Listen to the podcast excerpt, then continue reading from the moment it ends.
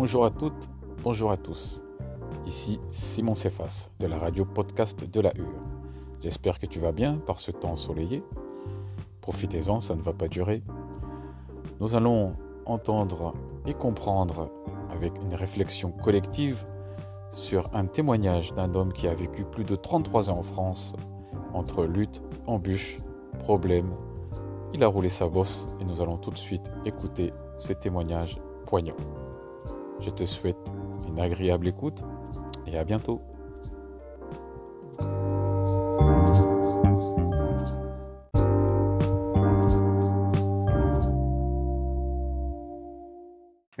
Alors j'avais une autre question aussi, c'est par rapport à un peu à ton vécu. Ça fait combien de temps que tu es en France? Ben, J'ai des enfants qui ont 33 ans déjà ici en France, avant que je commence à le faire. Donc, euh, j'étais déjà en France, je suis là depuis 1982. Mhm. Euh, donc, euh, j'ai vécu toutes les, époques, les époques depuis Mitterrand. Depuis Mitterrand, quand même. Donc, j'ai vu l'évolution de la France, j'ai vu l'aide vis-à-vis à l'immigré, mhm. mais maintenant, c'est devenu n'importe quoi. Mais c'est pour ça que ce qui revient souvent, c'est que la France était mieux avant il y avait plus de travail pour tout le monde. Il y avait des facilités euh, administratives. On ne te regardait pas de travers. Dès que tu traversais la rue, tu trouvais du travail. Aujourd'hui, tout a changé. Parce que moi, je me rappelle encore, même ma nationalité française, je ne l'ai pas demandé, ils me l'ont proposé. Hmm. Et puis, euh, dans les temps, c'était les employeurs venaient carrément chercher les gens, euh, ils te hmm. en route, tu as du boulot, tout, tout, tout. Tu pouvais quitter un boulot à 10h, à 10h, à, à 10h30 ou 11h, tu te commençais déjà ailleurs. Et maintenant, c'est devenu n'importe quoi. Et même avant, tu avais un 100 francs, tu avais un caddie bondé. Et maintenant, avec 15 euros, tu fais comment? Tu n'as rien. Tu, tu fais comment? Tu n'as rien aujourd'hui. Ah, et, là, et moi, je pensais déjà par rapport au regroupement familial. Est-ce que c'est pas ça qui a tout déréglé? Le fait d'aller chercher la famille, d'autres personnes se sont ajoutées, les cousins, les neveux, tout ça, qui a fait que tout le monde se retrouve en France maintenant, mais il n'y a plus assez de travail pour tout le monde. Non, ce qu'il y a, ce n'est pas vraiment le recoupement familial. C'est ce qu'il y a ici, c'est que voilà, il y a pas mal des Africains qui ont pris euh, les faire des enfants et les boules et, ne pas travailler. Pour eux, c'est devenu euh, vraiment un salaire, quoi. Hmm. Et, toucher les allocations. Les allocations, et puis ces gens-là, il y a une fois. Qui profitent des aides. Qui profitent des aides, ils disent que voilà, ils sont, euh, elles sont femmes seules, mais elle a cinq gosses. Et quand tu ah. prends ces, ces cinq enfants-là, tu les amènes, tu vas faire des tests ADN, c'est les mêmes papas. Uh-huh. Donc euh, ça, c'est... Je suis africain, mais je, je suis contre de ça.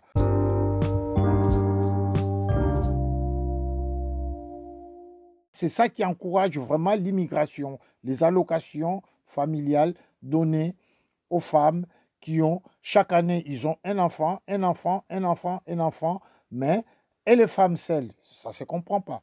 Et si tu fais des ADN de ces enfants-là, vous verrez que c'est le même papa.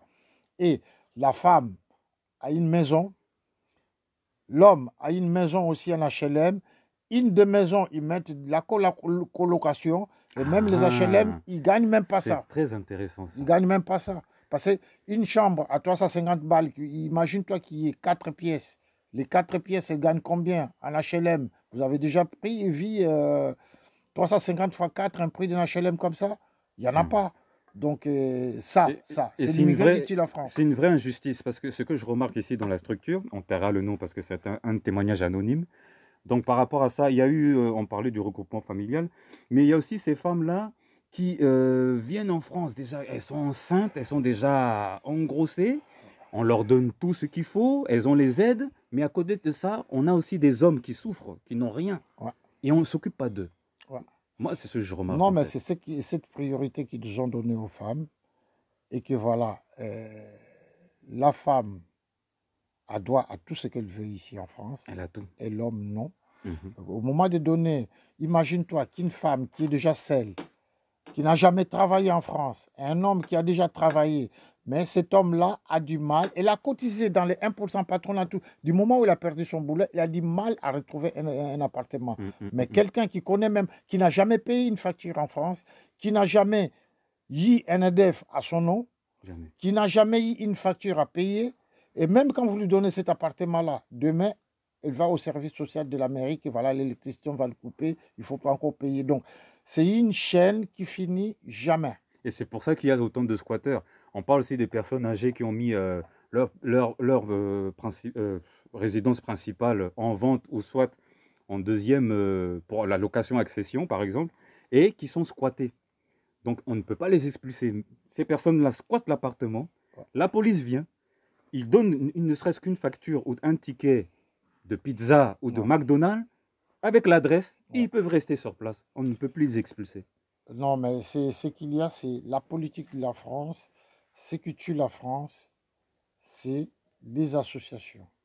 Parce que les associations de défense, soi-disant, de l'enfant, Loi tout, tout, 1905. tout, la- euh, on défend les enfants, l'enfant Mm. fait des bêtises, les papas, Mm. tu peux pas le taper parce qu'il y a Mm. toutes les associations qui sont. euh, Eh oui, Derrière les toi. hein. c'est pas une éducation.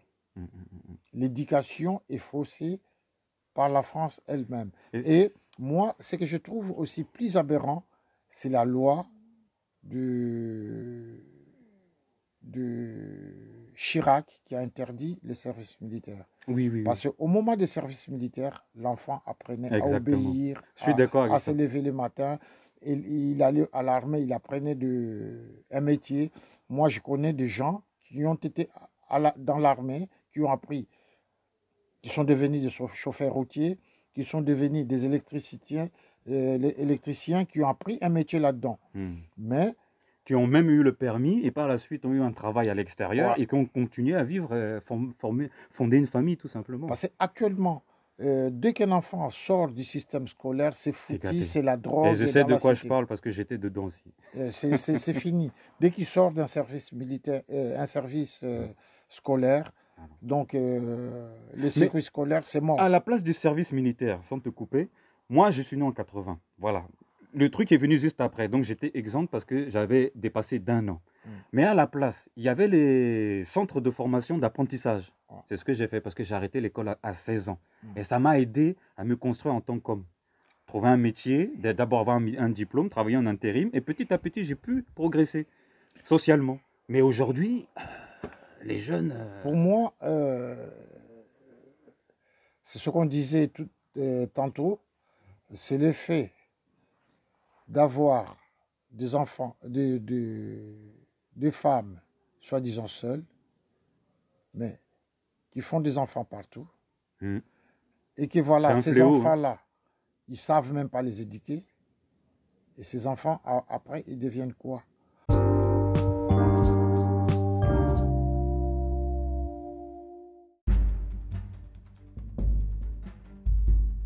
Parce que imagine- imaginons à l'école ou dans les quartiers, ils ont tous des, bikes, euh, de, de baskets euh, dernier cri. Hmm. Mais quand la maman ou le papa ne peut pas offrir ça à son enfant, il fait quoi? Il va vendre la drogue, Il le chemin vendre. les plus courts. Et puis les parents laissent, ils ferment les yeux parce que ça permet de payer les factures, la nourriture, ne serait-ce que de payer un téléviseur pour le papa, il est content, ils peuvent partir en vacances et ça arrange tout le monde en fait. Mais moi, moi, moi, je connais tout ça. Il y a toute une génération de, du grand jusqu'au petit de dealers. Ils sont guetteurs. Moi je sais, j'ai été guetteur. Je, je connais un peu le sérail. Et du coup, je vois ces jeunes aujourd'hui sont encore plus durs.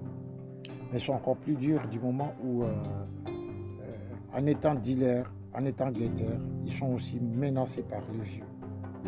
Le vieux les menace. Les grands, les grands frères, les grands les frères les le cousins. menacent et, et que voilà, ils font même euh, la nourrice chez, chez ses parents. Hmm. Ils gardent la, la drogue pour l'autre dans, dans, les parents, dans la maison de ses parents.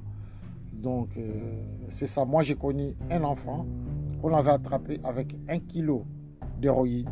Waouh. Un enfant qui avait quoi 15, 16 ans Ici en France. ici en France. Et que voilà, bon, euh, les parents ne pouvaient rien dire. D'accord. Donc il était mineur à l'époque. Il était mineur. Et c'était un grand frère. Les parents sont partis acquiser et la personne qui lui avait donné euh, tout ça à garder. Mhm. Et la personne venait menacer aussi les parents. Et quand les parents sont retournés la- au commissariat, ben, ils n'ont pas été protégés. D'accord. Donc les parents connaissaient la personne qui avait donné le kilo? Parce que l'enfant avait tout avoué. Ah Et ils sont partis porter plainte au commissariat. Et après, ces personnes-là sont venues menacer les parents. Et normalement, il devait y avoir protection de la police. Mais- protection rapprochée, au moins, euh, on, jusqu'à ce protège, qu'ils on protège le témoin, quoi. jusqu'à ce qu'ils aient déménagé. Waouh. Donc euh, voilà le, le feu, le, le feu qui, qui secoue le banc de France. D'accord.